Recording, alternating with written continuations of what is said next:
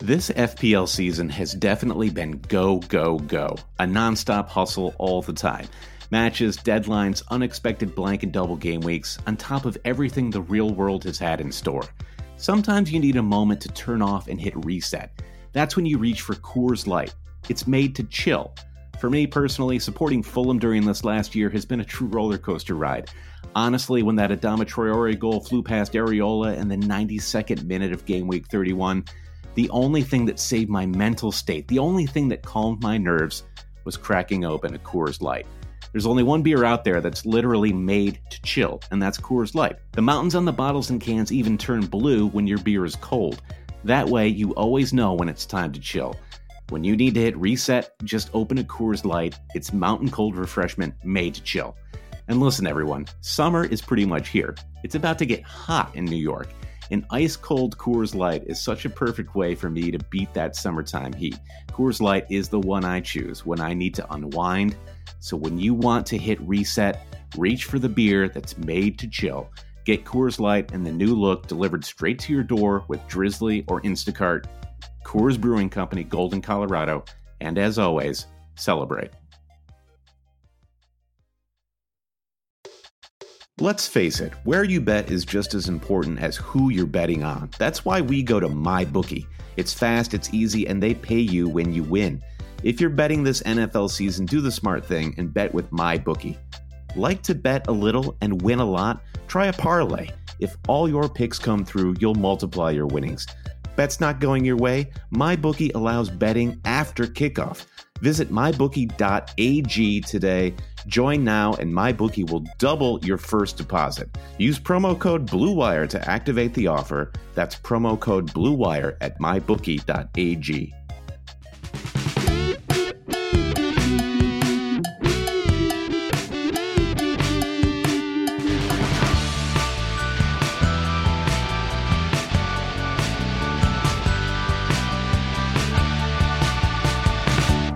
Hail cheaters and welcome to the Always Cheating Fantasy Premier League podcast. My name is Josh. I'm here with Brandon. Brandon, how are you? Honestly, flailing a little bit over here, Josh. It's the first international break of the uh, uh, FPL season. It stings that much more, right? You have a week off of FPL, and I'm just uh, sat here in the midst of uh, my worst game week rank already of the season. So I'm not feeling great. I've got to be honest with you, Josh. Yeah, I try I, to try to put a positive spin on things to start off these podcasts. You were very, you were very. I listened to your uh, your Patreon podcast, the one you did a couple of the kitchen table one a few days ago, and you sounded so confident going into game week four, and I was like, man, Brandon's going to crush it. And I was like, I like, I, I, I, didn't, I like the confidence came out of some deep place in your in your soul, I think, and uh, uh-huh. uh, the game humbled you. And I, why why does the game keep humbling us? I was confident going to game week three, very humbled. You game week four, very humbled. The game is cruel, Brandon. It's not. Uh, it's capricious. It, it really is. It it serves no master. It certainly doesn't serve us. Um, and Harry Kane really does tell the story for me. And my whole trying to build the Harry Kane bandwagon this season has lasted all of four weeks. It's officially crashed and burned. It's mm-hmm. over. We can talk a little bit about a little bit more about Harry Kane if you wish, Josh. Yeah, it feels like Harry Kane's like performances like it's like seeped into it's like it's like in Harry Potter when like the magic world gets so bad it seeps into the regular world. You know, I feel like uh-huh. Harry Kane now is is like it, it, he's having such a rough start of the season that it's seeped into like all of these like Guardian articles and you know it's like everyone's sort of it's become like a big talking point now. Like what's what's going on with Harry? And the the thing with Harry Kane is these recent performances, and you can even lump them in with performances from last season. Is the conversation seems like it should be switching to, well, you know, Harry Kane, he's getting on, he's 34 years old, and maybe it's time for him to pass the torch on to Tammy Abraham. Right. The guy's 26 years old. He is in yeah. the peak of his career, and the gas tank seems to have run dry here peak of his career, p- perhaps not peak. He just played, uh, you know, it's like he like he just they ran him too hard early on or something like that. I mean, I feel like he had just season after season where he was just playing 90 minutes every single game. Go to England, play 90 minutes more in both their matches. Um, you know, granted that does happen to a lot of players and they're 24 years old, but you know, I'm not sure how wonderful of an athlete he ever truly was. You know, I mean, I think he's a right. You know incredibly hard worker. Um, you know, I think he's uh, he's obviously incredibly talented. You know, and um, you know, I think he thinks well on the pitch. You know, he's he's certainly like he's willing to put in a tackle. He passes pretty well, uh, but it does feel like his body is betraying him a little bit. Now, granted, he's got three goals in the season. I mean, it's not like it's a complete disaster or anything, but um, you know, if you just watch him with your eyes, you know, right. there's, there's, I mean, what, you watch that Newcastle match. Oh my God, you know, I mean, he was, you know, three years ago that never would have happened. You know, I don't care if Eriksen was on the pitch or not. You know, he right. never would have looked that peripheral in in a match, you know, at home to a you know a weak opponent. I mean, Newcastle has looked very weak this season, and they were world beaters in that match. Yeah, Harry Kane's real talent uh, is, or definitely at the peak of his powers, was get him the ball at his feet in a dangerous area. He could shift it one way or the other, make space to to just leather the ball and get a great shot off. The first issue you see here is is Spurs are really struggling in the midfield. Uh, Ndombele being injury in, uh, injured and out means they just don't have a lot of strength uh, running through the spine of the midfield. Harry Winks is not doing it. Yeah, Good player so, that, he, that he is. Right. So you see the um, uh, you, you, see Harry Kane just trying to come find the ball. The ball is not finding him in dangerous areas. And where Spurs, the the only time Spurs in the second half in the North London Derby this weekend looked threatening was on the counter attack. And when they would get the ball released on the counter, Harry Kane just didn't seem capable of putting in a sprint or running into a dangerous channel. It was just sort of a jog in the park. And right. I don't think that was because he was strategizing that run. He just looked like he didn't have it in him. Now, the um, the word on the street, Josh, coming from mm-hmm. the training grounds in North London, is that Pochettino has really put Spurs through the paces to start the season. Right. Um, he's been putting them through two sessions a day, just grinding them uh, to their bones, putting with the with the idea of getting them in great physical condition uh, for the end of the season, and we're seeing just yeah. that th- them being taxed now. But it's so funny because they, they've dropped five points from six, so it's like, oh, you know, how much more is it going to help them later? They're going to like you know pick up that many more points, like you know if it's going to cost them you know in the in the near term. Like it doesn't matter when you when you get those points, you know. So uh, anyway, so what does this all have to do with fantasy? It, this is what it has to do with fantasy. Brandon, you have given up on Harry Kane. Your wild card is active. You have you've you've bitten the bullet. Um, yeah. And uh, what's going on? How are you feeling? Have uh, you know? Do you feel good about your wild card team? Are you still in? Are you full? full sometimes you know I feel like with a wild card, it's like I, I, I pop right in there. I like you know, fill it out. It's like it's perfect, mm-hmm. and then I kind of let it sit there for three days, and then I start to tinker. You know, it's like yeah. it's like I sort of like I need to let it breathe. You know, for a couple days before I like really get in there and and start to you know tinker at the margins. You know, I honestly don't know how I feel about my wild card right now or having triggered it either. My strike force was definitely the impetus in me triggering the wild card and also uh, Sergio Aguero going off. De Bruyne looking fantastic. Basically, Man City's scintillating form, and I only had Raheem Sterling to account for the Man City attack. Uh, right now, I it's hard to see how much my team is going to change within the wild card because uh, um, looking at it pre wild card, I was like, well, this team is pretty balanced. I have budget and premium in the defense. I have uh, budget and premium in the midfield, and I had the premium spot with Kane up front, and I felt pretty malleable. So why? At what point do you know it's right to trigger the wild card in that situation where you can see in two to three moves of any kind, you could kind of get to where the new template uh, is is is going toward. What I felt though, um, coming out of game week four, is that I just simply didn't have enough firepower. I didn't have enough goals. We talk about this a lot. You, Josh, your philosophy with FPL kind of boils down to one thing, and it's goals. And uh, is that a fair assessment?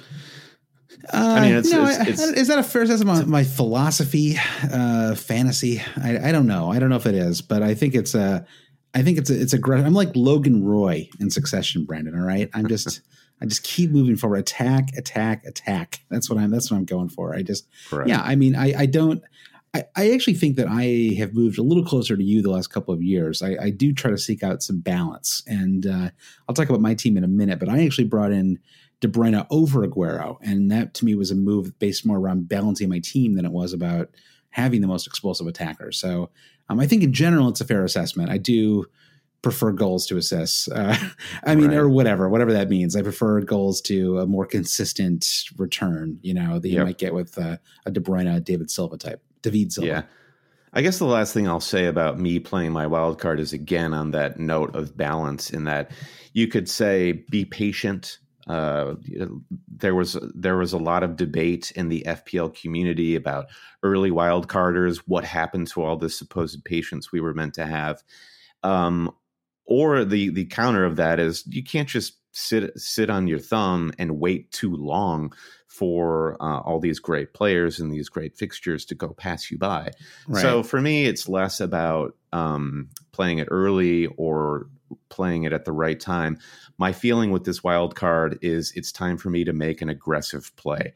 I've right. had two roughly average to below average game weeks, uh, I feel the time is right for me to turn on the aggression and I'm ready to bring in some more firepower. So that's that's the method here. So just I mean, just give us a little, and you know, we're going to do just as a quick heads up to people listening to the podcast, we're going to do two podcasts this week, or the, you know, over the next week or so before game week five.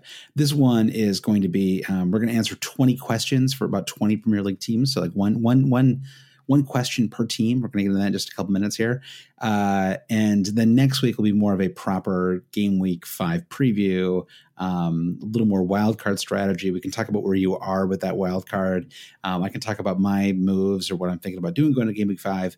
Um, and we'll answer all, obviously the listener questions about strategy as well. But this one's sort of like taking stock of where we are right now. All that said, is there anyone in your wildcard team that might surprise me, or is there anyone like that that sort of um, that I might not expect? I mean, have you moved Van Dijk to Trent Alexander Arnold, for example? I have moved Van Dijk to Trent Alexander Arnold for sure. Most of the moves I've made at this point have just been playing the money market. Mm-hmm. And honestly, that's for me the fun bit about the wild card triggering triggering it early is seeing who you can kind of move on and the international break maybe a misnomer that the money market is a little more active because I think a lot of managers go into a bit of hibernation and aren't making as many transfers. Um, right. And wildcard moves don't count towards price rises too. And this is a big wildcard moment. So yeah, exactly. So yeah, Trent came in for Virgil van Dijk, and that that plays into the aggressive style that I was talking about. The big decision I need to make right now, we can talk a little bit more about this when we get to the Manchester City section of the upcoming uh, chunk of the podcast is I think what's going to make everyone's transfers during the international break, or if you're on wild card, the big decision you have to make is which Man City lineup are you going to go for? I think it's imperative that you have three Manchester City players coming out of the break, especially on wild card. Are you going to go full attack? I saw one team yesterday where they just said, let's go for it. It was Sterling, De Bruyne, and Aguero. All 3 mm-hmm. the, the three big um, focuses of the City attack up front. I am feel like I'm still going to be committed to the city defense. Ederson is in goal. And that is probably uh, Ederson would be the first to move if I needed to find a little bit of extra money. I saw yeah. Zinchenko is now up to 5.6, and he actually, Zinchenko looks so good. I think be, he's of all the defenders beyond Laporte, he was creating even more than other players on the city squad, creating an incredible number of uh, yeah. chances do you, in the do you ever get him confused with De Bruyne on the pitch? By the way, I often have a moment there where I have to like kind of check myself. You know, especially yeah. when they start when they're kind of running together, and I'm like, I can't figure out who is who. Yeah, well, there's a little, little question about Mendy there. I, I I wonder if um, ultimately you end up bringing in uh, Nicholas Otamendi, who um, I think is really tempting. You know, once we sort of find out the full mm-hmm. extent of Laporte's knee injury, but um, I would think at 5.4 million that Otamendi would be pretty locked into that team possibly for the rest of the season. You yeah. know, um, the question then is just whether Laporte is so good that you know when you take him and Vincent Kompany out of the team, um, are you in a position where this defense is a little shaky? You know, I mean, John Stones isn't a particularly, you know, he doesn't inspire a ton of confidence either. You know. Right. And so, if, yeah, I actually thought Fernandinho played really well as an emergency center back in that match. Yep. I don't know if you've, yeah, I the agree. Yeah, the the only slight on Fernandinho is he's a little short, sort of like Luke Skywalker in Star Wars. He's a little Yeah. short for a center back. the slight is that he's slight. Yes, but uh, I agree, and I think the I think the general wisdom would be, particularly in the lesser fixtures, City are going to be holding so much of the ball. This, and I mean, in any fixture, the reason you'd count on Manchester City to keep a clean sheet is less that they have the best defense going because. I, I don't think I, I I couldn't make that argument. They just hold so much of the ball that their um, chances are few and far between for the other teams. I I still am holding faith in the Manchester City defense despite Laporte being out. All right. Well, I think we should move on. We got to get to our, our questions here. Um, 20 questions. Going to take us a good three and a half hours to move through all of them. Just real quick before we do, though, who is your current bus team captain? If you get hit by a bus, who is your captain going into game week five? Yeah, we've got to talk about the Mane Salah bust up, but um, Newcastle at home, despite Newcastle's recent scintillating, scintillating form, uh, the armband is on Mo Salah with my bus team. Vice is on Raheem Sterling away Norwich. Um, City in great attacking form per per uh, my wild card brief. Uh, it's the away fixture, I guess, that makes me a little shy, and, and I gravitate toward Anfield and Liverpool. Sure. But uh, Reasonable. I, Reasonable. I could easily be talked into in Aguero Sterling did score 20 Sterling. points in the game week one away fixture. So Yeah, against a, te- yeah, against a there is defense precedent. that is that's actually probably better than the defense that we playing. I, I have I have Sterling as my captain in game week five right now. Um, we'll talk more Mhm. about this next week. Um, De Bruyne is my vice captain. I am like all in on basically anybody that plays that Norwich defense. I mean, they are dreadful. I I, I actually am shocked that uh, West Ham only scored two goals uh, in their match of the weekend. I could not believe that that Haller didn't get two or three goals in that match. yeah, dodgy, dodgy penalty Yeah. non-call on Haller as well. Yeah, that's the I, exactly. We're, this, this is going to be a VAR free episode, though, Brandon. That's that's my that's my promise to you and the Yeah. listeners. Um, so, just quickly, uh, my team, I I made a pretty aggressive move. I was actually a little nervous about it because. Um, you know, you don't want you, you know you don't want to follow up a mistake with mistake. You know, and I talked on last week's episode a lot about um, my wild card team and how I just shouldn't have really done a wild card to be, to begin with. You know, and uh, how it sort of ended up costing me like twenty five points and um, you know, it is what it is. And so you can either, but you know, there's this the worry that, you know, when, when things start to go bad, you're going to go on like fantasy tilt, you know, and just like really mess up your team and just start to like make in, increasingly insane transfers to like basically win back all the points you lost. And, Right, right. you know, in like one game week. Um, and I, I did not do that. I kept, I kept my cool and I just, I just made what I thought were two logical moves, which is I dropped Martial for Kevin De Bruyne and I dropped Harry Kane for, um, for Haller. And uh, so those two players netted me 21 points total. Um, if I had kept, uh, obviously Martial didn't play, and so I would have A- AWB would have come in, and I would have had Kane, so I would have had eight points from those two versus 21, and even with the minus four, um, that's a net. Um, what is that? Net nine points. So, um, and nine points is huge. You know, I mean, nine points this early in the season felt like a massive win. So, um, felt really good about that. Ended up on 60 points uh, for the game week. Uh, still, still a red arrow, but it felt obviously it would have been even worse had I not done that. So, um, so I felt I felt positive about that, you know. But it was it was I was definitely nervous. I certainly would if if if I were you, I'd feel great about that. I mean, You you always put yourself out there with a minus four, um, particularly when you're dropping a player like Harry Kane, where you really don't Right. know what he's going to do in a fixture like the North London Derby, and to see it pay off, yeah, that's got to feel great. It, it did, and then it, it- we were talking about this yesterday. You and I went to the U.S. Open last night, um, and uh, uh, go Rafa, by the way. Yeah, inc- Awesome. Played so incredible well. performance by the Spaniard. but uh, yeah, when KDB scores like three minutes into that game, you're like, okay, this is not going to be a complete disaster, Mhm. you know. And so that was that was a good feeling. So yeah, and I, I like my team a lot better now going into game week five. And so that's that's the other advantage of the of the minus four is that it may not come off that first game week. It may not usually always work out this well, but you often put yourself in a position where like long term you're you're much happier with your team. Right. So. Uh, so it's, that's a good feeling, you know. As far as game week five stuff goes, let's talk about that next week because I'm I, I'm leaning towards not just not burning a transfer. So, um, you know, but we'll see about that.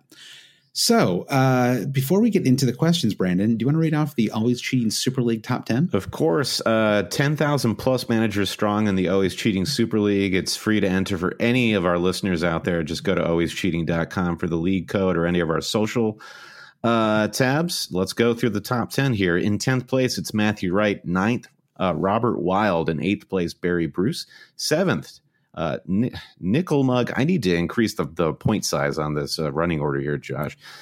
Uh, Nicodemus Wong in sixth place. Bob Hartman, fifth place. Christopher Marshall, and in fourth, Desmond Brady. Third place, Ewan Owen. I'm sorry, I, I'm not good with my uh, my Gaelic. Owen Hogan in second place. Sydney Sydney and holding strong in first place. It's Honor Tan with a whopping 323 points. Well done to everyone in the Super League. Yeah, and Norton is uh, 25 in the world overall. So uh, big congratulations to uh, to you Nora. So Brandon, uh, before we get into the podcast, just a quick note. Uh, first of all, we, we crossed uh, over 500 patrons uh, last week, which was a very big moment. I was very happy about that. So thank you to everyone who support who supports the podcast. Uh, that was uh, that felt really awesome because I still remember when we launched this Patreon and how uh, nervous we were about even starting one. So uh, that was a really good feeling. If you'd like to support the podcast and get access to a bonus episode each week, get access to the Slack, which is really just fantastic. It's really, it's in a very good place it's right crackling, Josh. Uh, it is. Uh, just go to patreon.com slash always cheating. Uh, and uh, you can get other stuff like a free t-shirt and uh, we, we free mugs. We're getting we, we, lots of giveaways, lots of cool stuff going on. So patreon.com slash always cheating is where you can go to learn more. Yeah, and for all new Patreon members, we're going to do our big thank you session at the end of this episode, so stay tuned for that. In the meantime, let's take a quick break, Josh. We're going to come back and talk about our 20 questions for the 20 Premier League clubs after four game weeks. Brandon, we're back. We've got 20 questions for 20 Premier League clubs it's a lot of questions. I think some of them will be easier to answer than others. Uh, so let's get right into it. Uh, again, what's one question per club? A couple of these questions have actually been submitted by a listener, so keep your ears peeled for mm, those. Easter eggs. First question. Yeah, we're gonna go. We're gonna go A to W here, Brandon. So mm-hmm. I'll start off with Arsenal. No Zenit St. Petersburg in the in the league this season. no Zenit. I know it, Arsenal always gets to start this thing off. It's so it's so lucky for Arsenal supporters. Uh, first question: uh, Is Aubameyang with three goals, one assist, eleven million price, and an amazing run of upcoming fixtures somehow underrated as a top top fantasy asset?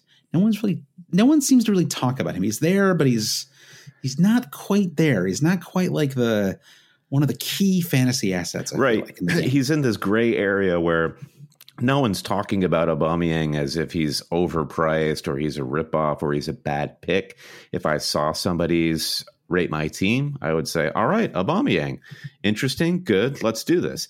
And I must say, th- this is a huge question that I'm having to answer in my wildcard squad is what to do with Aubameyang because – I think one of the things that I'm now in the position of chasing with this aggressive uh, mode that I'm trying to enter into is who's in form, who is consistent.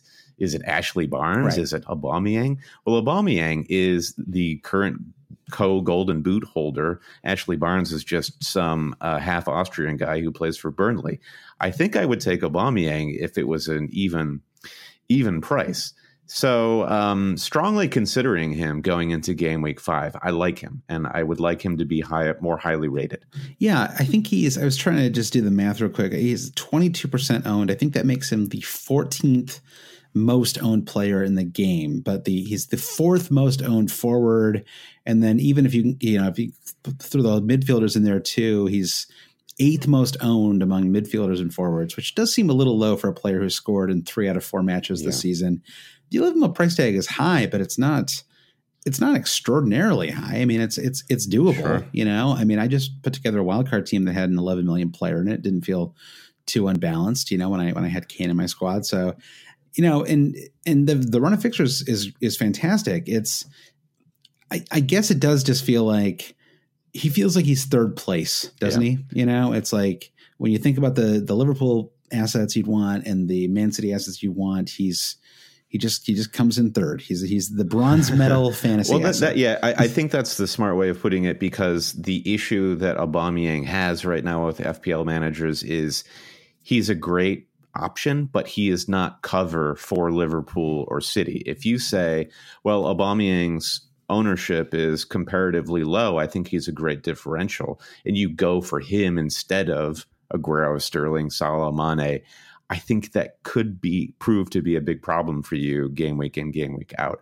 So the challenge would be: Can you figure out? Can you contrive a way to get Aubameyang into a squad amongst those other heavy hitters, just so you are not going to get left behind when the high ownership players have a great week? It's yeah it's hard to pull off you know? It's I, I don't know if there's any way to have everybody up front. And you know one thing i was thinking about as you were as you were just talking a second ago is that there's this temptation you know just in last week's podcast we talked about you know is the clean sheet dead? You know is there a way to have like a super attacking front where you've got a couple of heavy hitters up front and you've got de bruyne sterling mane you know? Um, but the, you know then you just look at van dijk and zinchenko right who both came in with you know, a six point return from Zinchenko, a seven point return from Van Dijk, right? 13 points between the two of them. And they cost, you know, what, like four, you know, Zinchenko Zinchenko's what, five and a half. He's literally half the price of yeah. Aubameyang. And, and with six points this game week, I mean, he has six points in two out of the last four game weeks. With those six points, he has, has equaled Aubameyang in two of Aubameyang's four fixtures, you know? Right. So, it's a it's a tricky it's a tricky thing, you know. Um, and it's like it's funny how like it's like when a defender gets a clean sheet, but they don't get any attacking points or they don't get all three bonus points or whatever. It feels so like blah. Like I felt nothing when I got seven from Van Dijk. You know, it's like it's like a very good return. You know, you're just like whatever. You know, he's 52 percent uh-huh. owned. Like who cares? Yep. Uh, but obviously, like half the managers don't have him. Right? You know, it's a, a seven point return is fantastic. I mean, same thing with Zinchenko. He's only 13.4 percent owned, but when I got the clean sheet, I was like, sure, right, awesome, right. nice. You know, yeah. So it's interesting. Okay. Uh, speaking of interesting, let's move on to Aston Villa. The question here is where does John McGinn rank among the top mid priced midfield options? Options such as James, it's not James, Josh, it's James from Manchester United, Ceballos, Mount, yeah. Lanzini, etc. So this has been the most popular question that we've been getting from our listeners is which one of these rando mid-priced midfielders do I want to commit to for the short to midterm? And uh, right. John McGinn, not for lack of trying, um, I don't know. He's he's just, mm-hmm. and I've been an owner of McGinn since his great one great moment of the season so far that goal against Spurs in game week one. He's had two. He's had yes. two. You got that I, I did talk too. about yeah, hugging our friend Danny when that um, when that McGinn assist came through against Everton. True. Um, I just uh, uh, like like from my perspective on a wild card, McGinn is one of those players where you're like, is this is this juicy enough? Is this good enough? And uh, I think it's more, it's less a McGinn problem, and it's more that have Aston Villa answered enough questions for us just in terms of their own team form. I think if if Villa come into right. a good run of form, then McGinn will certainly prosper. But they've yet to show real great consistency. You just look at you know just look at I'm looking at their um their player page right now in the fan they have 12 midfielders listed on there you know now granted a couple of them are injured uh it's it's a big team with a lot of moving parts and they have a, a forward who doesn't really score uh, and, and Wes, I know he did score last week, um, but in general, he has not, uh, you know, one goal in, in four matches. Um, you know, and, and some of those matches were, were fairly I don't want to say easy exactly, but I mean Bournemouth at home, Everton at home, Palace away.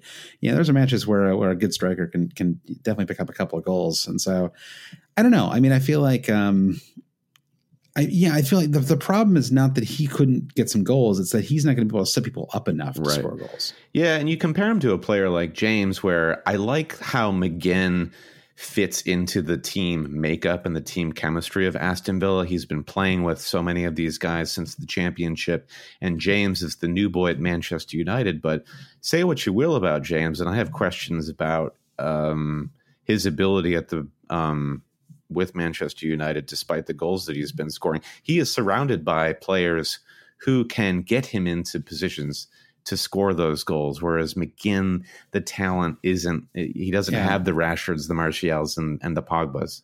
Yeah, he, he's also James is started by players who miss a lot. Mm-hmm. You know, so there's lots of times when the bouncing ball will be around there for for him to to take advantage of it. I think I saw some stat today that uh, James was um, in the top ten. Maybe he was like seventh or eighth overall uh, for total shots in the box this season, uh, which kind of blew me away because I mean I sort of feel the same way you do, where I feel like he's slightly peripheral to that team. It's not peripheral exactly, but he's a little bit like like the old version of Sadio Mane or something, where it's like you can go 30 minutes without even knowing he's on the pitch, you know, and then suddenly it's like, boom, whoa, there's a goal, you know, it's like it sort of comes out of nowhere. Yeah. Uh, and then they sort of disappear again for 30 minutes. But from a fantasy perspective, as long as that happens regularly enough, it doesn't really matter right. um, how important they are to the, you know, link up play or whatever, you know, just, you know, there's sort of an outlet on the left or he plays on, the, does he play in the, he plays, he plays on, on, the, the right, doesn't um, he? Uh, I'm forgetting. Yeah, don't put me on the spot. I feel like if he does play in the left, but I think he scored his first goal of the season on the right. I think that's what's You're throwing correct. a little bit. Yeah, you're correct. Yeah, but yeah, with with McGinn is still in my wild card team just because I have I have made I'm afraid to give up that point one that I have made on John sure. McGinn's five point six price. Got some um, really nice not, fixtures coming up too, and they have great fixtures, but. I do feel like he's he's one of the first guys on the chopping block. McGinn is the sort of player that will come more into our thinking when it's later in the season and we know a little bit more about Villa. So just okay, I don't, I don't want to go through all these players. We get too many questions, but just McGinn, James, Ceballos, Mason Mount, Miguel Lanzini. Of those five players, who and let's just remove your own team from it. If you were just building a team from game week five, you didn't have a team for the first four game weeks, didn't have any value built in. Who's the one player you'd want in your team? I think it would come down between James and Mount. For me, a Mount because he's an all action player, he's on set pieces and he also can crash into the box. Right. Of course, you have a lot of questions around Chelsea. James, he as I mentioned, he he has the scoring ability. Ceballos, I think he's a good player and interesting. I do wonder if he's sitting a little too far back for my FPL taste. Lanzini, right. I like a lot, but I don't. If, if Haller is going to be the player we want from West Ham, I'm not I, at the prices that West Ham is at, I'm not looking to double up there, though I, I, really do rate Lanzini as an FPL option. I'm I guess I'm coming around. He looked good in that match. I I still I have a thing about about players who get injured too often. I just never want to have them in my team. Like it's and I, I was talking about this on Twitter or something like that earlier this week, and someone was like, "That's what transfers are for." And I'm like, "Yeah, but you only get 38 of these things a year. You know, like it's the 38 free ones anyway. It's like transfers are precious. You know, like you gotta mm-hmm. you gotta treat them carefully. You know, I don't I don't want to bring it up. That's why. I, okay, it's, Gollum, like, man. Geez. But it's like, but it's like it's like it's why I don't like like a one week punt. You know, it's like I don't want to burn a transfer knowing I'm going to have to burn a second one in the near future. And if you bring in Lanzini, you know you're going to have to do that at some point. You know he's going to get injured. he always yeah. gets injured. It's like it's like having um who's the player in Watford who gets injured all the time? Uh, name I'm forgetting right now. Pereira. You know, it's mm-hmm. like just Pereira is just always going to get injured eventually. You know, it's just sort of his. Uh, you know, just these muscle problems. It's just some players are more more prone to them. You know, so. Um, anyway, yeah, that's yeah. So I, I, think I'm with you. I think uh, I probably go Mount as well. Um, their next two fixtures are kind of tricky, but after that, I really like um, their run. So um, I think I might stick it out with Ceballos for two more weeks and then and then move over to Mount. I think that's the current right. plan for me. Uh, all right, Bournemouth. Uh, here's a question. Uh, I actually posted this on Twitter a couple days ago. Uh, Callum Wilson has scored. This is the question. Callum mm-hmm. Wilson has scored five points per game in every match this season. Is that good? um, my heart, uh, my heart says no. It's well, is it good? Maybe it is good. It's not great. It's not bad. So therefore, um, the law of averages states that it's good. um, at eight at eight million, I'm afraid, Callum, it's not good enough for me. Uh, it, the, the reason the reputation that Callum Wilson brings into the 2019-20 season is this is the this is the dude goal scorer from Bournemouth.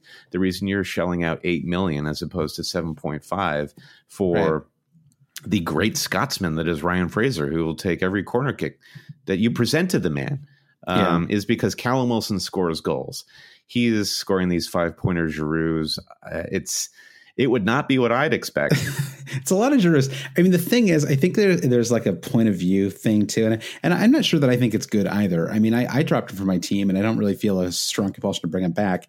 I think it, the answer is it is good. It clearly is good, and you know, just like as like a just for if you want to look at it a different way, if you had a striker in your team and he was he got you eight points in game week one, two points in game week two, eight points in game week three, and two points in game week four you'd still be pretty happy with that, right? Because you'd be like, well, it averages out to five points. You know, there's something about it's something about getting the five every week yeah. that makes it seem kind of like well, weak. You know, like kind of not as not as good.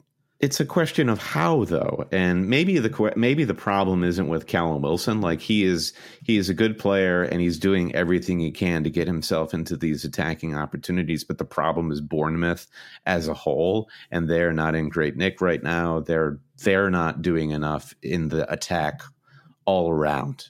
Um, so maybe it's okay in that Wilson isn't in bad form necessarily. It's just a team problem, and maybe all it's going to take is one or two fixtures to get right, and then they'll yeah they'll be in a, a, a better option. Still hard to have a real read in this team too, right? I mean, you know, they probably didn't do quite as well in the first two games as they should have. Uh, and then they played Man City and Leicester, and a Leicester team that looks pretty good right now. Um, you know, so in the, you know two really difficult fixtures back to back. Um, and he actually, you know, delivered in both them. But now they've got a much nicer run coming up: Everton, Southampton, West Ham, and Norwich, and for the next five. So, um, yeah. So I think it's uh, it's just sort of interesting to think about him and and whether he's having a good season, a bad season, or a mediocre season. Or I, I guess he's having a good season, a like a nice season. You know, not not great, but yeah. nice. I, I, like this question here you've got about Brighton, Josh. Uh, if we can move on to the uh, sure. the great the great um, club that is Brighton, do we literally know anything about this club after four weeks? Please answer this question, Josh. Do we know anything? Well, no, I don't think we do. I don't know if their defense is good. I don't know if their midfield is good. I don't know if their forwards can score. I the, we have seen them sort of do all of these things in various matches, right? uh-huh. You know, yeah. sure. uh, but I I don't know. I I I feel like I really don't. It's it's they seem more fun than last year's version. You know, I would and, agree with that. Yeah, yeah. I don't know how much of that's down to Graham Potter and him. You know, I mean, I thought they like is you know they they lost what four 0 away to Man City and game week four, and I thought they it was one of those matches where you come out of it thinking, you know, Brighton's not bad. You know, mm-hmm. I sort of, I like, I didn't, I didn't come away from it feeling like they got destroyed. You know, it felt like uh, they they played reasonably well. They tried to attack a little bit. Right. Um, they were playing out of the back, which was crazy. Like I feel like at the Etihad, like playing out of the back is like yeah, asking. It was trouble. a it was a noble demolition there at the Etihad. Yeah. Exactly. So I mean, you know, there's this uh, Trossard is is interesting, but I mean, he's got one goal. You know, I mean, you know, it's he's he's, he's done okay. Um, he looks he looks attacking. He looks interesting. He's six million. It's if he was five million, sure, great, throw him in your team. Yeah. You know, but at six million, when there's all these other players that we just talked about, it's hard to feel like yeah, Trossard's the one that I want. And it's, it's kind of like a McGinn problem where, you know, it's a problem you find a lot with these bottom half of the table teams where you're like, even if I liked you, like no one's going to score the balls that you're setting up. Uh, so you, it's like I can only get goals from you. You know, it's like it's, it's going to be hard for you to like deliver enough assists to be a really consistent performer in my team. You know, and right. so so that's why players like Deulofeu, who emerged last season, were so valuable, right? Because they were 5.5 million players who were playing as forwards, out of position forwards. You know, so and Trossard yeah. might be doing that. It feels like he is really advanced, but um, I don't know. I just need to see more goals from him before I consider him. Yeah, absolutely. Brighton is the uh, there's a lot of potential there. So if we know literally anything about Brighton, it is that they have potential. They have a bit of a touch of class, courtesy of Mr. Potter. So um, we hold out hope for future weeks. Yeah, maybe it'll happen. Who knows? Uh, all right. Uh, next question is about Burnley, and that's a very simple question. Can Ashley Barnes keep this up? Um, it's for uh, you, buddy. I have to answer this one. yep. Um, pro- I mean, certainly not. Uh, certainly not. Um, you wouldn't think so. Let's see his xG. Well, I'm just looking at the uh, last two game weeks, and his xG was just 0.5, which you know, um, 0.5 is pretty good. Yeah, it's not bad. Let me let me see if I can go um, to all matches in the season. Back when Ashley Barnes was good in game weeks one through three. Uh, yeah, and his xG is over two. So I don't know. Is that sustainable? It it, that is not yeah. it doesn't it doesn't scream sustainable to me if you're asking is ashley barnes good yes ashley barnes is good can he keep up this rate of scoring no, but does that mean he's not worth the 6.5 plus that you're going to pay for him? Not necessarily. I think he still offers good value even if he doesn't keep up this exact rate of scoring. Does it make sense to you?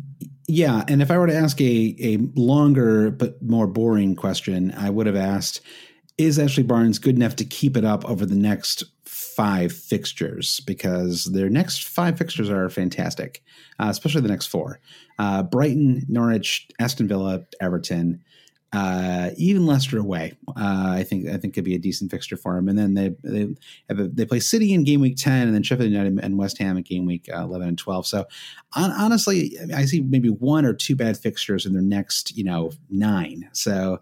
Um, I don't know. I mean, he's kind of he's kind of tempting. You know, I think that there's a I don't think he can keep it up either, but I think he can keep it up a little bit longer. Yeah, in the game of great game of buy, sell, hold, he is somewhere between hold and buy at this point, and I think that's yeah. that's heaping praise on the man. So yeah, I'm I'm still feeling good about him. Yeah, I would put him in a buy. I you know a full on buy. Um, I think if you know in your wild card, I, I if I was wild carding right now, I would definitely have to consider him, even though I don't.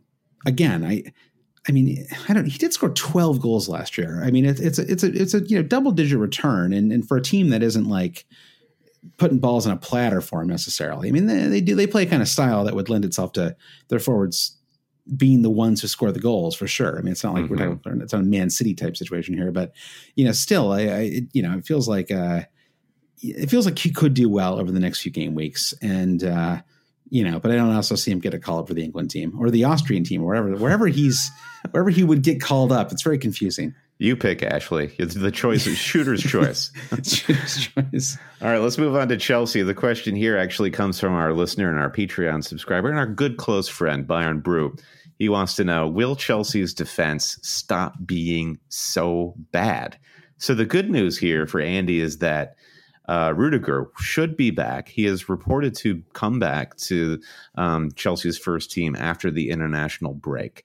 Um, I don't quite know enough about who's right footed and left footed to know does that bump um, Kurt Zouma out of the lineup? It's got to be Zouma. Yeah, no one would be sad yeah. to see Zouma go. So it's it's yeah. Rudiger and Christensen. That's not a bad central defense by comparison. It's not bad, uh, and you know, and without Zouma on that team, you'd have to think I mean, he was not bad last year. I, I don't know why it's been such a complete choke job for him this season. You know, it's been a disaster, right? I mean, it's like yeah. Yeah. own goals, uh, yellow cards, conceded a penalty in the the first game of the season. Um, and that penalty conceded in game week one of Man United was a really bad one because Chelsea were kind of on the front foot in that match for a while too. And right. mm-hmm. uh, you know, once that once that penalty was conceded, it kind of changed the momentum of the game. So yeah, I mean they have not kept a clean sheet uh, all season. Uh, it's uh, you know, I mean, Rudiger is good. I mean, is you know, as a Rudiger and Azpilicueta led, led defense enough to to give you a lot of faith in them? I mean, Christensen to me is a question mark. Uh, Emerson looks attacking, like he looks like an interesting FPL prospect possibly, but he's still five point sure. five million. It feels feels like right. a lot for a team that hasn't kept any clean sheets so far. I mean, they play Wolves and Liverpool in their next two. You can't have them for those. Like I would, I would don't want a Chelsea player for the next two. Um, you know, so it's it's definitely like a wait and see. If I can read between the lines, I think Byron Brew is asking this question exactly because of Emerson. I think so many people who are looking to move, make a lot of moves during the international break have been seduced by Emerson's attacking stats, which are great. But yeah, I think you're right to point out 5.5 Chelsea team that probably the best thing you can say about them is that they will will score goals this season. Is is that enough to warrant value from a, a 5.5 defender just because Emerson may be involved from time to time in yeah. the attack? I, I tend to think it's too much to pay. I think so too. And, and, and to be honest, I mean, he looks attacking, but he's he's still you know has no goals or assists this season. Has didn't have any last season. You know, his entire career at Chelsea has one assist, and that came in limited minutes in the 2017-18 season. So, you know, I mean, I don't know, like. I, I have respect for underlying stats, but I mean, I, I just don't know. Also, like it's it, it's not like he's linking up with like you know, it's not like it's some you know fullback you know striker partnership that's been developed for over many years you know it's like kind of a you know it's like he's feed the ball to to you know uh Mason or uh, excuse me to um Tammy, Tammy Abraham. Abraham. and it's like but like how many times have those guys played together on a pitch you know like in, in like real matches like just these last four you know like Mhm. it's not you know so uh, you know that that that worries me a little bit too like if there's like a real connection there or not Yeah. All right, take the next one, Josh. All We're right, going next- alphabetically. Let I remind you. uh, next question is about Crystal Palace. Uh, my question here, Brandon, uh, is Gary Cahill the best 4.5 million defender in the game? And I have a couple of options. Are you being facetious? No, 4.5 million uh, specifically in that in that range. I'm not counting the 4 million players either. I mean, the right in that 4.5 million range, Brandon. Okay. Yeah. so okay. uh, I've got Cahill, Mings, uh, Soyuncu, uh, Jamal Lascelles, uh, Bednarek, and Lowton. Those are those are some of the contenders. So I mean, it's important. It's important to know who these these 4.5 million players are, right? I'm assuming I- that everyone yeah. has Lundstram. He's like Lundstram is like the RST LNE, right? Like yeah, he's the Wheel of Fortune defender for there. sure. Yeah, exactly. Okay, you've got Bednarek here, Josh, but where is Vestergaard? Because Yes. I think Vest- Vestergaard was a big talking point coming out of that Manchester United uh, match Sure. for his He's for his goal. His Best player somebody- on the pitch. Somebody was comparing his stats at, uh, to Virgil van Dijk's in the same weekend, and uh, not replicatable, um, if that's a word. Uh, how come he didn't make this list? How do Bednarek over Vestergaard? Well, it's annoying because Vestergaard is inexplicably priced at five million. Is he? And, oh, uh, okay, my bad. Yes. It's very annoying. And like Vestergaard had no goals or no like he had no goals and no assists last season. Um, he picked up zero bonus points on the season. He's on a team that barely avoided relegation. Why is Yannick Vestergaard five million? Okay. Call Because- up FPL headquarters, man. This is ridiculous. But they know it. Clearly, they know what they're doing. They saw this this spike in Vestergaard stock coming a mile away. That's I why they're so, so. brilliant. Okay, so yeah, we're we're yeah. getting away from this Gary Cahill question, and I mean, I haven't seen great things from Gary Cahill. I almost I saw him almost get red carded um, in that Un- Manchester United game, but Uh, he didn't. But yeah, but he didn't. savvy, but veteran still, savvy. Uh, I I do see how the uh, Hodgson is actually riding the ship with Crystal Palace. I mean, it, at least going into game week five, Crystal Palace. At least I I'm not going to laugh you off the stage if you're trying to argue this, but if you compare Palace to Soyuncu at Leicester, I mean, that's Lascelles. I don't. I, I see Newcastle still having problems under Steve Bruce, even though Sure. you know sure. they've had a couple of decent results. Mings, eh, you know, I could. Villa have a few banner results, and Mings has a number of bonus points in him. But from this list, I like Soyuncu because Leicester is actually a good team, and Mhm. Lowton because Burnley is a great defense, if not a, a, a really good team. Compared to Palace, I think they're better value. Well, I, I think I would put him. Uh, I think I put him third, Cahill. Um, I think I would go with you there. I, I'd go Lowton first.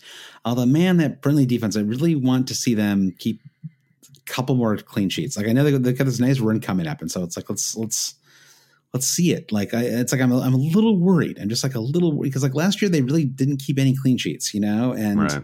And we've all sort of bought into this argument that they're better this year just somehow you know like that they're like you know they're, they're, they've shaken off all the europa league hangover stuff and they're just going to be more solid and it's you know i, I believe it but i still i still Yeah. want to see it you know reflected Yeah. in the clean sheets This run Um, for so- Palace, no, yeah. uh, just real quick, the run for Palace, Spurs, Wolverhampton, Norwich. We all know what Teemu Pukki's going to do to them. West Ham, another like full on attacking team, and then Manchester City in game week nine. It's not. I don't believe right. it's a really good run at all. Yeah. See, you didn't read the full question though, Brandon. The question was: Is Gary Cahill the best, the best crystal, uh, the best 4.5 million defenders starting in game week 14? Okay? Oh, okay. Yeah, that was the that was the full. You missed the the, the second line in that. I always sentence. forget yeah. to turn the page in your running order, Josh. So yeah, um, exactly. It's a fair so, point you yeah, make. I have to agree. We'll see. We'll save that for the game week 14 preview pod, I guess. All right. Uh, all right next question. Uh, Everton is. Uh, it's actually you know the the question I have here. I, I, almost want to replace it, Brandon. What do you think about a last minute replacement? Yeah, call right? an audible. Do as you please. All right. I had a question about Richarlison. That's boring. We've talked about him plenty. The question is can I or should I be taking Alex Iwobi seriously? Huh. You, yes, absolutely. I mean, Alex Iwobi is my new project, my new FPL project. Do I have the okay. Do I have the guts to bring Alex Iwobi stones. into my uh, wild card? Yeah, do I? The sheer stones. Uh, I might, but yeah, Iwobi is for real, and I think you could see. I mean. It, talk to any Arsenal supporter. Talk to you, Josh. I mean, Iwobi was one of the great overlooked midfielders in recent years in that Arsenal squad. Right. Uh, well, do they? Is this an international expression that like someone can't have the broadside of a barn? This is an expression I grew up with in the Midwest. I don't know if it's popular. He couldn't shoot, and now maybe he can. I don't know. Like that's something you can, in theory, get better at doing. Right. Yeah, so right.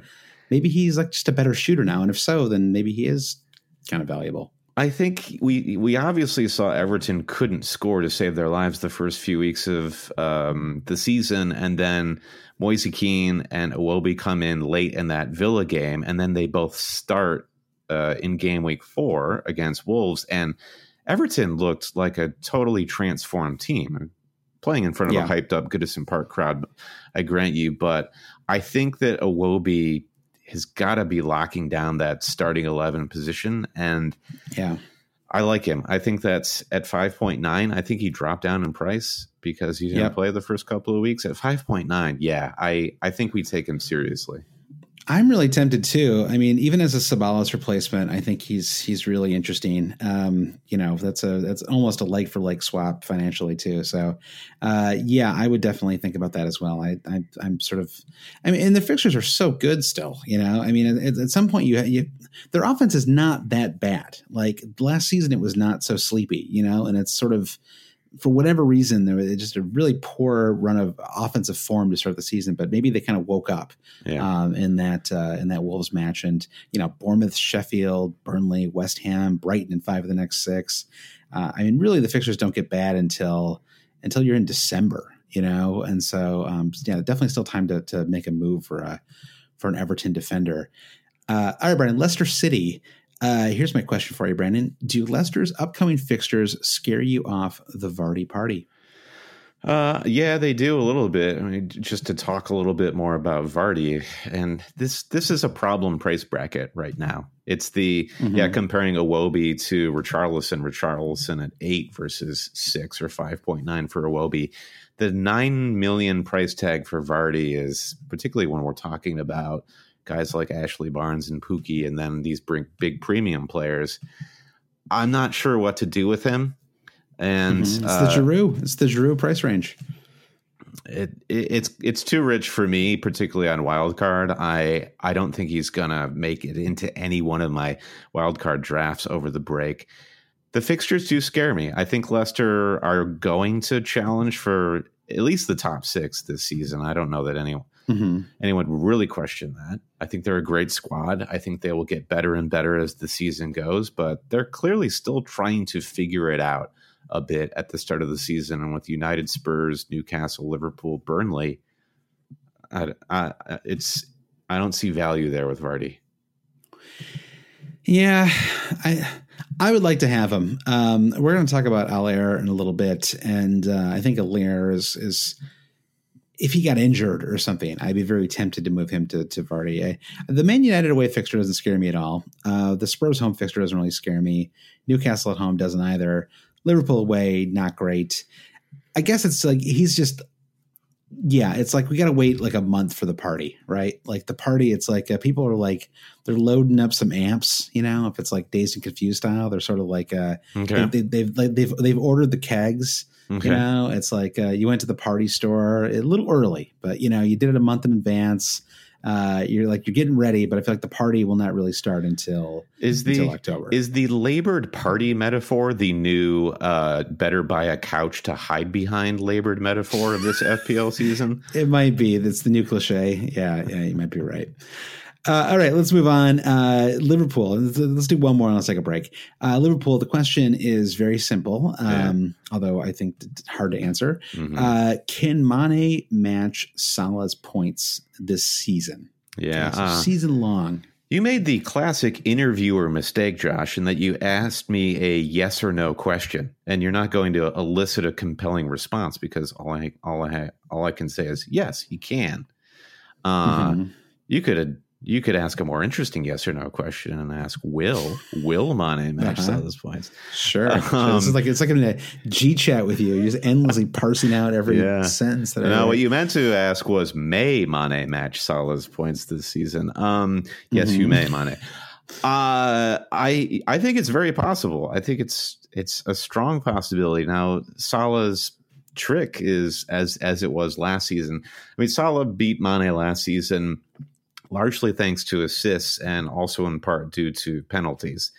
Uh, mm-hmm. Based on recent exploits, you wonder if Salah will pass the ball to anyone, therefore not get any assists. Um, so maybe that's taken away, and then that would have to go. That would have to get into Salah's head a little bit, right? I mean, there's. The, the, I don't know how much these players follow the media, but it's it's enough of a talking point. He's going to get asked about it in press conferences. I'm saying this as someone who has Mane and not Salah, so I'm probably it's probably biasing my my thinking here, but you wonder if that does lead to more fluidity or something. I don't know. You know, you, who knows? Do you underestimate what it takes to be a professional athlete at this level? To be a an absolute stone cold psychopath? Like Salah doesn't care. True. He wants yeah, to. Uh, he wants to get the trophies. He wants to score the goals.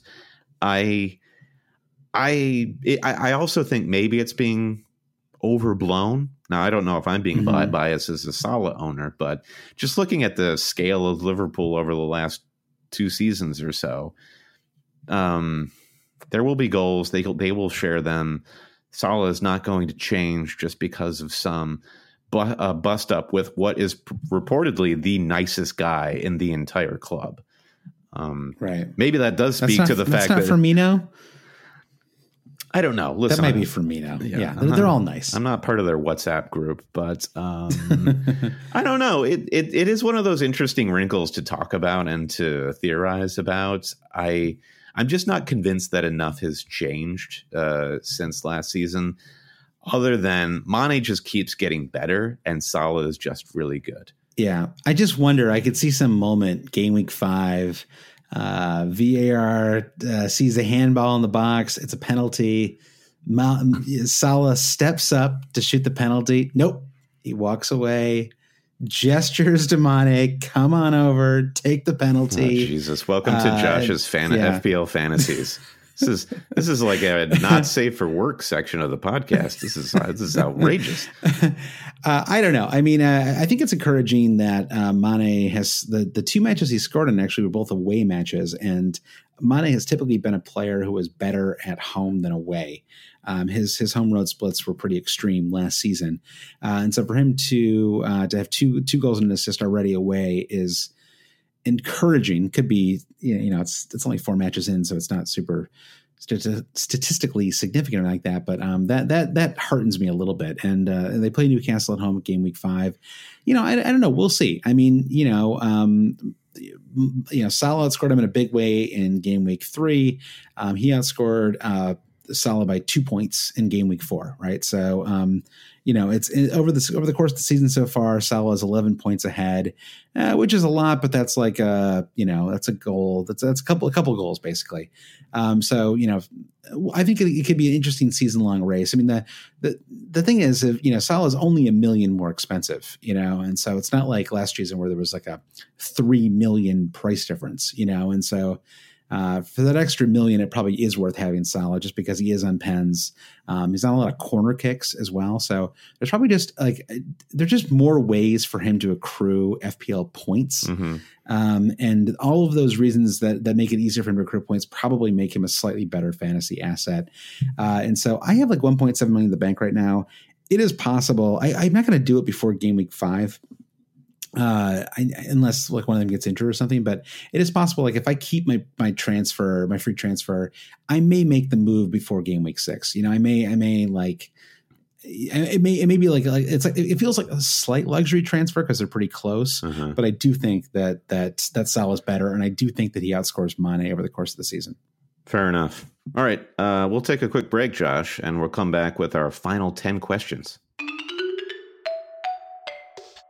Brandon, I'd like to take a moment to talk about Harry's Razors. You, you the listener, can join the 10 million who have tried Harry's and claim a special offer by going to harrys.com slash blue wire. Uh, I was almost out of breath there, Brandon, but I powered through. Breathless. Brandon, why should you try Harry's? Harry's founders were two regular guys who got tired of being ripped off and paying for overpriced razors. Harry's makes quality, durable blades at a fair price, just $2 per blade. If you don't love your shave, let them know and they'll give you a full refund. Uh, this summer, refresher wallet and your face with a Harry's trial set. It comes with a weighted ergonomic handle for an easy grip, a five blade razor with a lubricating strip, and trimmer blade for a close shave, a rich lathering shave gel mm. that will leave you Brandon smelling great. Oh, yeah, I can smell it already. yeah. You get a travel blade cover as well to keep your razor dry and easy on the go. Listeners of our show can redeem their trial set at harrys.com slash blue wire. Again, Brandon, that's a free trial set. Go to harrys.com slash blue wire to redeem your offer. Joshua, when you're selling online, getting your orders can be a real pain. I mean, we we ship out a fair amount of stuff to say our Patreon supporters, and uh, going to the post office is is a real hassle.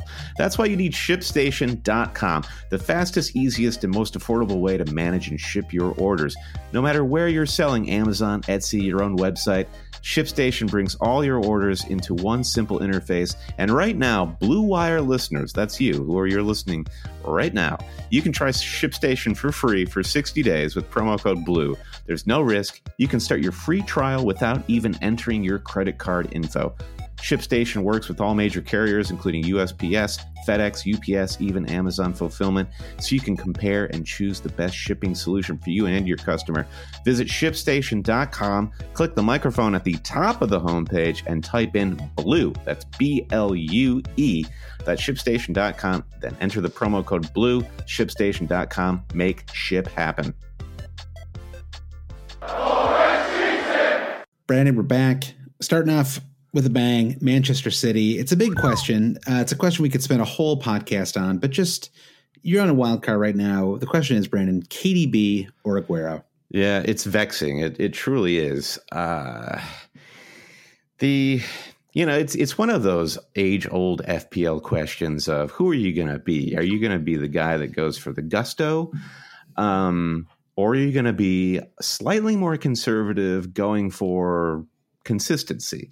Then the I guess what I'm trying to say is that KDB feels like he is the KDB of two seasons ago. Um, for my argument here, meaning less prone to rotation, where Aguero has all of these clouds constantly circling around him. The 65th minute substitutions. Jesus is meant to be fit when we come back from the international break. I think we'd agree, and we've said this a number of times on the podcast. Aguero certainly the first choice striker by some distance for Pep and Manchester City. So that concern about Aguero's rotation is probably a bit overblown. Uh, yes, I think I think it is overblown, yeah. but but it's there. But yeah, I I need to know the answer to this question because it's it's the biggest one I have to answer on the wild card. Right now I'm on Sterling and Kevin De Bruyne. I think De Bruyne is just too irresistible at his price and for what he's doing. Uh, right. And and I, I think a good example. Okay, I mean, th- here's a good example. I mean, so in this last match, uh, Aguero, um, until he gets the late assist, he is on two goals. Um, well, I mean, I, just, I, I, just think for you know for for De Bruyne, it's you know one goal, one assist, and a clean sheet bonus point, and you're at you know, as many, uh, uh, basically an identical return to what, uh, what Aguero gets with a brace, you know, and Aguero's certainly not going to get a brace all the time. It just feels like it's easier for De Bruyne to just sort of accumulate point. Like his floor is so high, yeah. you know, like it, it's just very, it seems very unlikely for him to come out of, assuming he plays, you know, assuming he starts most of these matches, it's gonna be hard for him to come out of most of these matches with fewer than five points. Right. You know, like it's it's almost in, it's like almost like unthinkable that he would go two weeks without getting a return in a fixture. His- you know, like yeah. no one no returns every time. His completed passes, his tackles, consistent. the number of touches he has on the ball, like as soon as he has any attacking output, he skyrockets to like Hazard style to top of the bonus points. Yep. Yeah. Yeah. And so it's, I, I I think it's, I think it's very, uh, it's, it's very tempting to have, to have him. But could you Um, make a, a case to do uh, KDB plus Aguero and leave Sterling out? And that I think I, I I'm a little concerned that managers are tempted to do KDB plus Aguero just because Sterling was not on the score sheet against Brighton. And given what we saw of Raheem Sterling in the first three game weeks, uh, that's a huge risk, even though he's a very expensive player. Yeah, I mean that's like yeah. There's no. I mean, Madness. he's like fifty percent owned. Like yeah, it's madness. Uh, and I think having all three is is madness too because it just doesn't give you um, uh, enough balance in your squad. You Right, know, right. I mean, then you're just then it's like th- like those are the only players who are going to score for you. You know, you're going to have all these four point five million players, and you know if you're consistently starting someone like Lundstram. Just get used to getting one point every game week from those players. You know, like you're not going to get anything most of the time. Yeah. So yeah, I think uh, yeah, I, I think it's I think it's De Bruyne and Sterling too. Uh, the argument for Aguero is that he's you know he's arguably the best captain week in and week Yeah. out. You know, Mhm. um, and and that is that is compelling. He's you know we're talking about you know floors and ceilings and all that stuff. I mean, if he starts, he scores. You know, generally. Right. So um, I mean, you know, for him, it's like you're not you're often going to get like six points as like a as like a floor. You know. Um, and obviously he's had double digit returns in the last two matches. I mean, guys, on what six goals in the season already? Six goals and one assist. I'm surprised that I'm not more eager to have him in my squad. I, I guess I just do feel like maybe it's just because uh, I felt the effect of dropping of dropping Kane for Haller, and I felt the like uh, the the effect of having so much extra money to spread around my team Yeah. you know and so it's like I'm, I'm really feeling like i'm still feeling that moment of like oh right like i you know like i didn't lose that much going from kane to Haller, at least yet and i brought in kevin de bruyne and it left me with 1.7 million that i can like spruce up like two or three different spots on my team Spurs you know up. it's like it's It's so like you much got a loan just- from the bank. Reinvest yeah, it. It is, but like, it, but it, the the money, it's it's like it just your whole team is better when you don't have that much money up front, Right. you know. Um, and Kevin De Bruyne is you know is two point five million cheaper than Aguero. You know, it's Right. a it's a ton of money. So, um, you know, so I think that is the. I mean, in the end, even if it's insanely close, I just think that um, the two point five million savings is the is the the final decider. All right, let's move across town to Manchester United. We talked a bit about Daniel James, but the question here is Daniel James the only interesting fantasy asset on this team? So you're putting him in the category with Rashford and Martial, and a lot of people went in on the United defense with either Wan-Bissaka or Maguire. And suddenly Manchester United look incredibly rattled. And it does feel like you're overstretched, you're overinvested now if you have somebody as expensive the the the injury to Yeah. Martial muddies this conversation a little bit, but Rashford Sure. feels overpriced. United's defense looks very shaky right now. Um, Very very shaky. so uh, going back to the budget midfielder conversation we were talking about, I just think by virtue of being in in this side, as problematic as Manchester United are, he presents really good, decent value at 6.0 as a goal scoring midfielder. So yeah, I think he is right now top of the heap as far as FPL assets at, at United.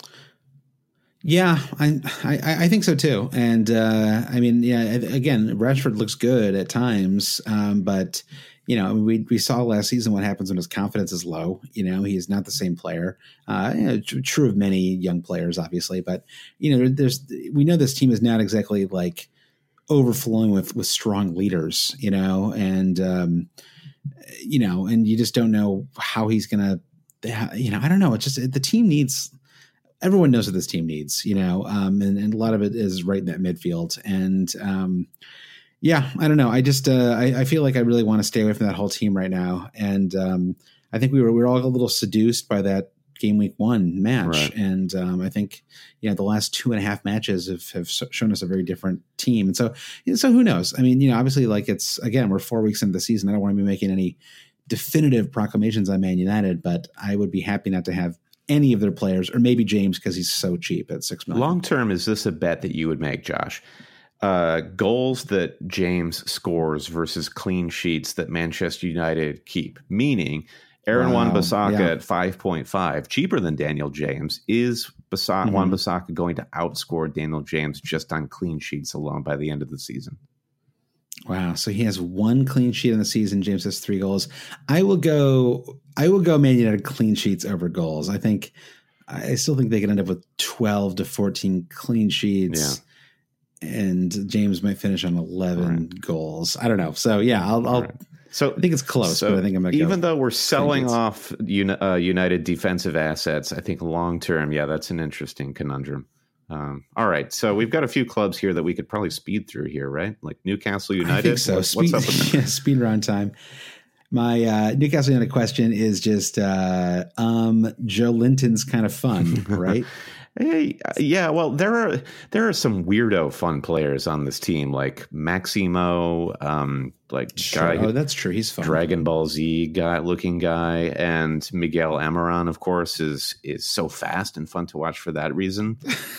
Poor Almiron. The M- MLS's hopes have rested on this guy who apparently has not scored a goal since November of last season. Uh, that is, uh, I, I, saw that stat today. That is that is painful. That is the MLS needs this guy to score a freaking goal already. Yeah, new, this Newcastle team's weird. Um, only punctuated by the weird feud that's now happening between um, uh, Alan Shearer and Michael Owen on Twitter. So I don't know. I I'm totally out on this Newcastle United team. Me too. Yeah, uh, they they have a nice run in uh, game week 27. So let's let's maybe table them for now. And we'll get to Gary Cahill before we get to Newcastle. Yeah, That's good news. Yeah, for our our February 22nd pod, we're going to talk about them a little bit more. All right, next question. Norwich. Uh, it's a simple question, Brandon. Can they keep this up?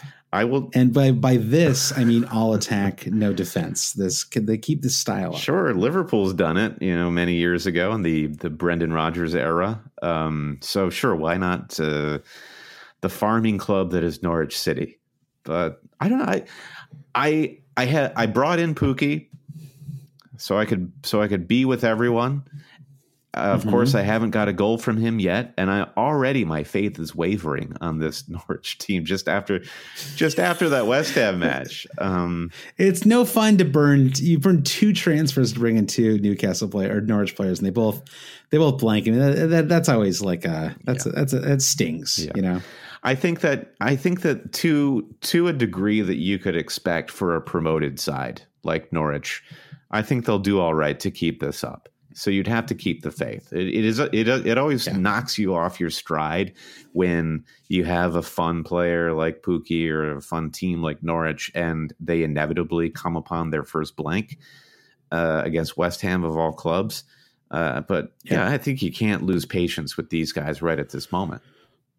They've had a truly horrible run of fixtures too. Uh, a lot of really tough matches. I mean, it's you know from a fantasy perspective, it's worked out okay for them, but you know, and obviously they play Man City in game week five too. But then after that, you know, they, have already played Liverpool, Man City, and Chelsea, and it's a really nice run after that. You know, Burnley, Palace, Villa, Bournemouth. Uh, even that Man United home match, I would be shocked if they won that. Brighton and, and Watford after that. So it's a it's a really solid run after um, after this upcoming match. So I'm I'm, I'm keeping the faith. Um, their defense though is is just a, a I mean, it's almost as bad as Fulham's last year. I was going to say it's a shade better, but I'm not sure we've actually seen enough to yeah. to know if it's a shade better. I mean, it's uh, doesn't get much, worse than Fulham, my friend it doesn't get much worse, but I mean, this defense is is truly terrible, right? Yeah. I mean, it's uh, I kind of like uh, Max Aarons. Like he seems like kind of a fun player. Like uh, fantasy aside, sure. like I just he seems like a fun attacking player. But yeah, uh, yeah I think uh, this defense looks like a real real. Will you start Pukki against Manchester City? Of course. There you go. Are you? Would you? I wouldn't dream of not doing it. Yeah, of course I will. All right, Yeah. Sheffield at home. Sheffield United. Are they this year's Cardiff City? Fun team, no great fantasy assets. Um, answer your own question, Josh. Well, okay. I mean, I guess you know. Again, we talked about Lundstram. Like, uh, you know, if he's the one sort of interesting player. This four million player is playing out of position, and so sure, yeah, Lundstram is fun. Although, obviously, I think we've also learned that you can't really, you can't really start him that much, right? I mean, you know, he's zero points and one point in the last two. You Yeah. know, he's sort of like it's you know he's the team is uh not. I mean, like they're they I think they could stay up this year. You know, I think that they have a real shot of doing that because they they can score a little bit. They they they defend reasonably well. They have a really good manager, but from a fantasy point of view, I'm just. I guess the one player would be um, would be Callum Robinson, right? Who um, sort of you know, had his had a big match away to Chelsea. He was a player that a lot of people were really interested in. It's part of the reason why his price has already fallen from he's down to five point three million. Started off at five point five, which Mm. Um, that kind of drop usually indicates a lot of people had a lot of faith and there was a lot of sell offs, you know. So, uh, but often the the sold off player ends up becoming the one who's really valuable on a team, you know, because they people own them for a reason, you know. And so I think that. Um, but I mean, I don't really know. I don't know. Do you have any opinion on Callum Robinson? Really? I mean, I, I just, you know, Um, I, I, I don't either. I don't have any. I there's not much to say about their attack right now. And Lundstram, I'd still think he's a he's a huge buy for any FPL manager out there because of just his price and the fact that he does play in a more forward position. So I I don't want you to slag him off too much there. No, I'm not slagging him off. It's it's I'm I respect this team, Brandon. I respect that they've been able to scratch up points away to Bournemouth and Chelsea. I think that's really impressive. Um, they had a tight one 0 win at home to Palace in game week two. That's impressive as well. Um, the Leicester match, I mean, it was it was one one. It took a you know big goal late for them to to not get a point from that one too. You know, so I mean they've got what five from five out of twelve. Uh, it's it's not a bad start for a promoted team. You know, um, you might only need thirty seven points or something like that to stay up. But um, yeah, I just don't think there's a lot to like in this team except maybe except Lundstram. All right, with Southampton, the question is why in the world is Vestergaard priced at five million? I want you. This is, I'm speaking on your behalf, Josh. You want him. Um, my question that I want to ask you about Vestergaard is if he were to play in any type of band, now you know, kind of like his looks like he ought to be in some sort of death metal band, but maybe he's in a more Right. like a, a death metal band that you would play in the car with your with your younger brother. Just introduce him to metal, like the sort of like Pitchfork.com Yeah. level metal, or like a folk weirdo folk band, uh, like a hippie thing. Or, Yeah, what about like Silverchair? Like uh, like a '90s, you know, Australian Yeah. rock band, a pop band with some edge. Uh, yeah, I think he's I think he's like in Korn or Silverchair, like some '90s pop punk rap band. I've got it. No, he's You know, he's could the cool yeah. looking studio musician who plays guitar when a band appears on Saturday Night Live, even though he's not actually in the real band. Yeah, like a G.E. Smith or kind of guy. I mean, like something like that, or just like, like not even him, right? But like somebody, yeah, one of the other guys. Yeah, one of the yeah. other guys that's not GE. Yeah. All right, we talked about him already, so let's move on to the next team, which is Spurs. Uh, Spurs. I be kind of an obvious question here, but you know, it's a great run of fixtures. But can you trust anyone on that team? No, they're in a state of free fall right now, and everyone's acting up. Of course, Spurs they have injuries that uh, have randomly stacked up. Their midfield is a mess. The attack Right. looks out of sorts. Pochettino looks st- standard for him now. Looks deeply unhappy, and you know the the expectation is as soon as the next great managerial job opens up, he's going to that Champions Yeah. League final. That was as good as it's going to get for Poch at Spurs. So the next window we- opens, he's we- out of there. yeah. You wonder if we could see a moment where where Ole Gunnar, you know, gets fired in November and they do a caretaker manager for a couple of months and Poch comes over in January or something like that. I, I don't know. Like maybe that's too too extreme, but uh, he was really being talked about a lot, you know, last last winter. So uh, yeah, we shall see. Um, yeah, I don't think you can trust anyone either. Um, I'm not even interested in any of these players. I mean, Lamela, six million. That's he's cheap, but you know, Son, he's he's he's got the Nicolas Pepe tryhard award right now, where he's just he's not helping his Yeah. team because he's trying so hard. Right. He also has the Nicolas Uh, Pepe um, unsustainable FPL price tag. right, exactly. Yeah, Pepe is. They're both too expensive. Yeah, the, that nine point five million range is uh, that's not where you want to be right now if you want anyone to own you in fantasy uh, as a midfielder. Um, all right, so let's move on to Watford. A question from Stephen Toomey. He says, "Do we realistically consider Watford a relegation candidate?" Mm. Uh, Stephen, just legendary Watford fan too, so it takes a lot of it takes a lot of guts for him to ask this question. They've looked absolutely woeful to start the season, but um, mm-hmm to be honest, I believe in I believe in the Watford project. I feel like the work that they did when they got into the Premier League, they you know cycled through a number of managers. Javi Gracia has he's got a full great season under his belt. I think they have the squad depth. I think that they will come around toward the end of the season. It could be a struggle at points, but I think that they'll be okay. In the meantime, though, I, I yeah. do think they're they exhibit whipping boy qualities yeah, I don't know what else I can add. I think I think I'm with you there. They they have too much. It does seem like there's a little too much talent up and down the squad for them to actually go down. Yeah. Right. I mean, like De- Gerard Deulofeu, I know he's had a t- rough start of the season, but Deulofeu alone is more talented than any player on like six of the teams that are going to be going for relegation. Yeah. You know, like they have a couple players who can win matches by themselves. Um, and uh, just a quick shout out to uh, Will Hughes, who's had a nice little start to the season. Absolutely. Love that guy. Uh, Great player. Yeah. Yeah, really snake bitten. But it's going to get worse before it gets better for them because they, you know, they they play uh, Arsenal, Man City, and then Wolves away uh, in their next three matches. And I, I, mean, you have to expect they're going to lose that. So then they're looking at one point from their first seven matches. Yeah. Uh, that's that's a tough that's a tough start. It so. will test the character it's, of it's, a lot of those. Yeah. Uh, like some of the players, like Pereyra or Deulofeu, they have these like yeoman like qualities, and you wonder, well, do they have the the the mental toughness to stick with Watford through this, this terrible start to the season. So yeah, we'll see. Yeah. So can, yeah, candidate yes, relegated. I don't think so. Uh, West Ham, uh, Harry Haslam says, is Sebastien Haller a future star? Certainly seems that way. I mean, to to talk like the old the old guys at the beginning of Moneyball, the movie, great baseball body, great, just a great, great body. body. Haller, he's he just a total. Um, he just looks. He looks like he is ready for a full-on Premier League blitz, and the moves that he yeah. had, where where VAR should have picked up that penalty um, over the weekend against Norwich, the foot skills on him, he just seems smart and fast and strong. All these great qualities fast, I don't know that I'm with okay. you on. I, I do think fast he seems a little slow. Agile. Yeah. Yeah. Agile. I will give you a yeah. I will give you agile. Uh, yeah. I mean, yeah. They they sold away Chich, you know Chicharito's on loan now too. Oh, I missed uh, that. That's so crazy. Chicharito, Where did he go? That he went to um, uh, Sevilla. Uh, no, actually, it was a permanent deal. Excuse me. Mm. It says it's a permanent deal.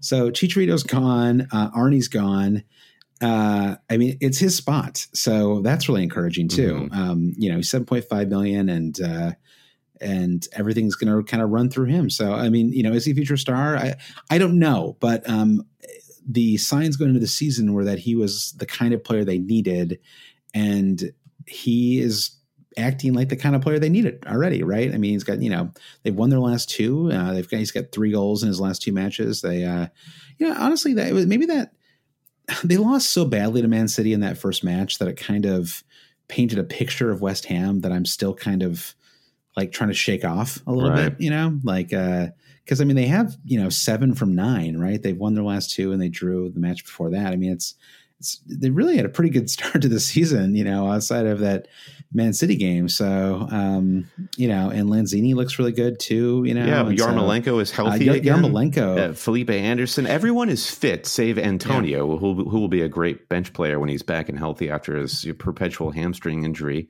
where he has like a two week yeah. window where he can play. But uh, Pablo Fornals yeah. has yet to really make an impact on the starting eleven. They've got they've got a great squad, a, a great attacking squad. Yeah, I think so too. They're kind of a fun team. Like I feel like they're a team that I'm going to enjoy watching just from, from, like a just like aesthetically this season. You know, like it feels like things have, have really improved um, in the second year under. Um, uh, what's his name? Their manager. Uh, Pelli- Pellegrini. Pellegrini. Yeah. Emo Pellegrini. Um, all right, last team here, Joshua. The Wolverhampton Wanderers. Yep. Question is Do we simply have to stay away until the Europa League is through? That is what is referred to as a rhetorical question. Of course, we have to stay away from them. uh, and, yeah. and their group looks good enough that they'll probably get through the group. So they're they're just screwed in the Premier League. They're going to win the Europa League next year, and then the question will be I mean, like they're going to win the Europa League in the spring, and the question would be: Do we have to stay away until their Champions League group stage is finished next season? And then you know they're going to win the Champions League again, and we'll say, do they, you know, do we have to do we have to wait until the repeat campaign in the yeah. Champions League is over before? But it's yeah, I, I got talked into Jota. I had him for the first two game weeks. Uh, obviously that that worked out about as poor as it could. You know, uh, four blanks didn't even start the last match. Um, you know, we all kind of knew it, and then we all sort of forgot it for a little while. Not we did, we didn't all, but many of us sort of forgot it for a while. Um, and uh, yeah, I, I, was sort of thinking about this earlier today about how I had Deulofeu and Jota in my team in game week one, and I was sort of banking on talent. You know, I was just like, these are just they're both. I, I just really rate them as players, right. Deulofeu and yeah. Jota. Um, and but yeah, it's just it's you know, it's hard when the when the, I mean Deulofeu. I'm not really sure what the issue is there. I guess it's just that that whole team is in a funk. But uh, but Jota, I think it's just he's just been playing so many matches, you right. know, and um, uh, just not as sharp as he as he. It stings be. a bit more because Wolves were such a fun, phenomenal, important. Important is a weird word for me to use, but I will use it. FPL team for us last yeah. season, and to be without them totally. right now, it feels like you're missing a limb in a way. yeah, well, they were fun. To, yeah, I mean, I mean, like you said, they, they were fun and like they were fun and they were cheap, and I still like watching them play. Yeah. I mean, yeah, they're just they're just a good team. Um, but uh, yeah, from fantasy point of view, I think it's a it's a stay away. You know what though? Like it's funny because every time I'll, I'll, sort of post about something like this, and a bunch of Wolves fans on Twitter will be like, yeah, you know what? It's awesome though that they're in the Europa League yes. and they're in the and I'm like, oh, you're. It's like it's like I have to remember that it's it's cool. Like it's awesome. It's fun. Like if you're a Wolves yeah. fan, this is got to be really. It's cool, also you know? good for so them like, financially. The money that they're bringing in from these yeah. ticket sales, the broadcast rights. It's all as you know, assuming yeah. they get through the Premier League campaign without any scars, they'll be they'll be set. They'll be great and they'll be fine. I mean, they, you know, they'll, they'll, they'll, there's, there's no chance they're going to go down this year or anything right. like that. So, uh, yeah, so it's, uh, yeah, so yeah, far be it from me to rain on their parade, but uh, I'm staying away fantasy wise. Yeah. Uh, great. Well, that's it. 20 teams, 20 questions. Um, yeah, well done, Josh. I think we, I think we, I think we yeah, thank you. Well done, you. Well done, both well done, of us. well done, always, Cheaty. Well done, the cheaters. All right, let's sign off, everyone. Of course, we're going to be back next week shortly to give a proper preview of the game week five fixtures, an update on my wild card, and our our real, uh, you know, an update on where our bus teams are and captaincy choices and all of that. In the meantime, if you're looking to uh, thank the cheaters for what we do here on the podcast, or if you want to get involved in the Slack, a couple of extra mini leagues, and get that extra bonus podcast each week on our Patreon feed, visit patreon.com slash always cheating for more information there. Let's thank our producers as we do each week. Josh, run through our uh, big time producers. All right, let's do this. Barry McGuire, Paul Hertzig, Victor Forberg Skogang, Alan Creasy, Blair Jacobson. Blair, by the way, we got your email. We're getting back to you. Nick Wright, Stian Niehaus, Kaja Christine Leleng, Brian Chin, Travis West, Frederick Kian Gransky, Dave Wegner Lodal, Brian Jacobson, Andy Penn, Jazz Binning, Christian Carter, Babas Kuhn, James Holland, Ben Grant, Jeff Husby, The Big Gaffer, Trevor Ingerson, Brian T., Nick Costello, Jim Payne, Adam Benjamin, former Brandon, Martin Savage, Chris Howell, Stephen Toomey, and Mike DePietro. Thank you to everybody. And thanks again, Mike, for picking up the tab. Pick up the tab, Mike. That's your new nickname. All right. Rate and review and subscribe to Always Cheating on Apple Podcasts, Spotify, Google Play, Stitcher, Acast, wherever you get your podcast. Follow us on Twitter at Hail Cheaters, Instagram at Hail Cheaters, Facebook.com slash Always Cheating. Send us an email, hailcheaters at gmail.com for all this and more, including the Always Cheating shop where you can get some cool t shirts, a coffee cup, all that jazz. Go to alwayscheating.com. And a big thanks to our new Patreon supporters. We love you. At the Volkswagen level, it's Molly Newman and Brendan Davison. At the Lord Sorloth tier, we have Steve B., Tor Boxosp, Sorry, Tor. That's uh, probably pretty brutal on you there. I apologize.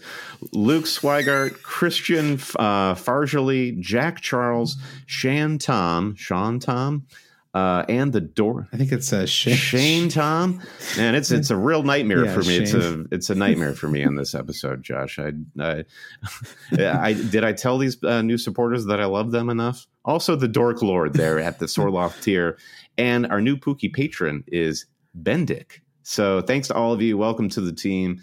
Uh, appreciate the support. Josh, any last words before we hit this international break with um, with great strength and fortitude? Uh, no, I'm looking forward to a few days off. I'm looking forward to watching the rest of the U.S. Open, and uh, maybe we'll finally get the Federer Nadal U.S. Open final that we've never had before. Outstanding. And uh, U.S. plays Mexico on Friday. That's going to be a great um, IB match. Oh And- yeah, should we tease that? We forgot to tease that out earlier, but you and I are we're going to try an experiment, right? We're going to try to uh, do a do a do a Patreon pod where we actually watch the match together and talk about it. So- Logistically, I'm not sure how it's going to work, but um, it will be fun to experience. I can promise you that. yeah, let's say we will try to do it. If not, we'll just do something else. But uh, we're going to give it a shot. If we never mention it again, please don't ask us about it. All right, everyone. Poku forever.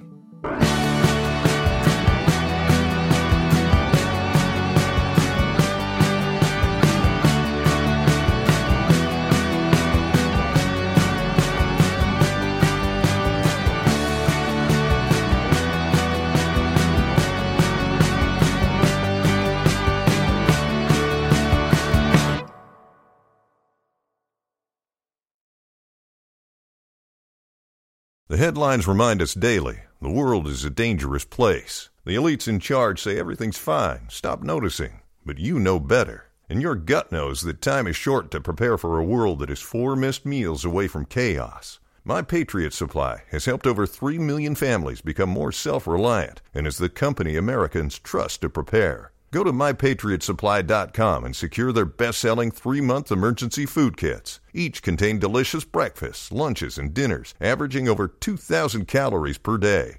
Secure at least one food kit for each family member. For a limited time, save $200 plus get free shipping on all their Ready Hour three month emergency food kits. You're not ready if it's not Ready Hour Foods. My Patriot Supply also has solar power generators, water filtration units, biomass stoves, heirloom seeds, and critical survival gear. Shop mypatriotsupply.com today. mypatriotsupply.com.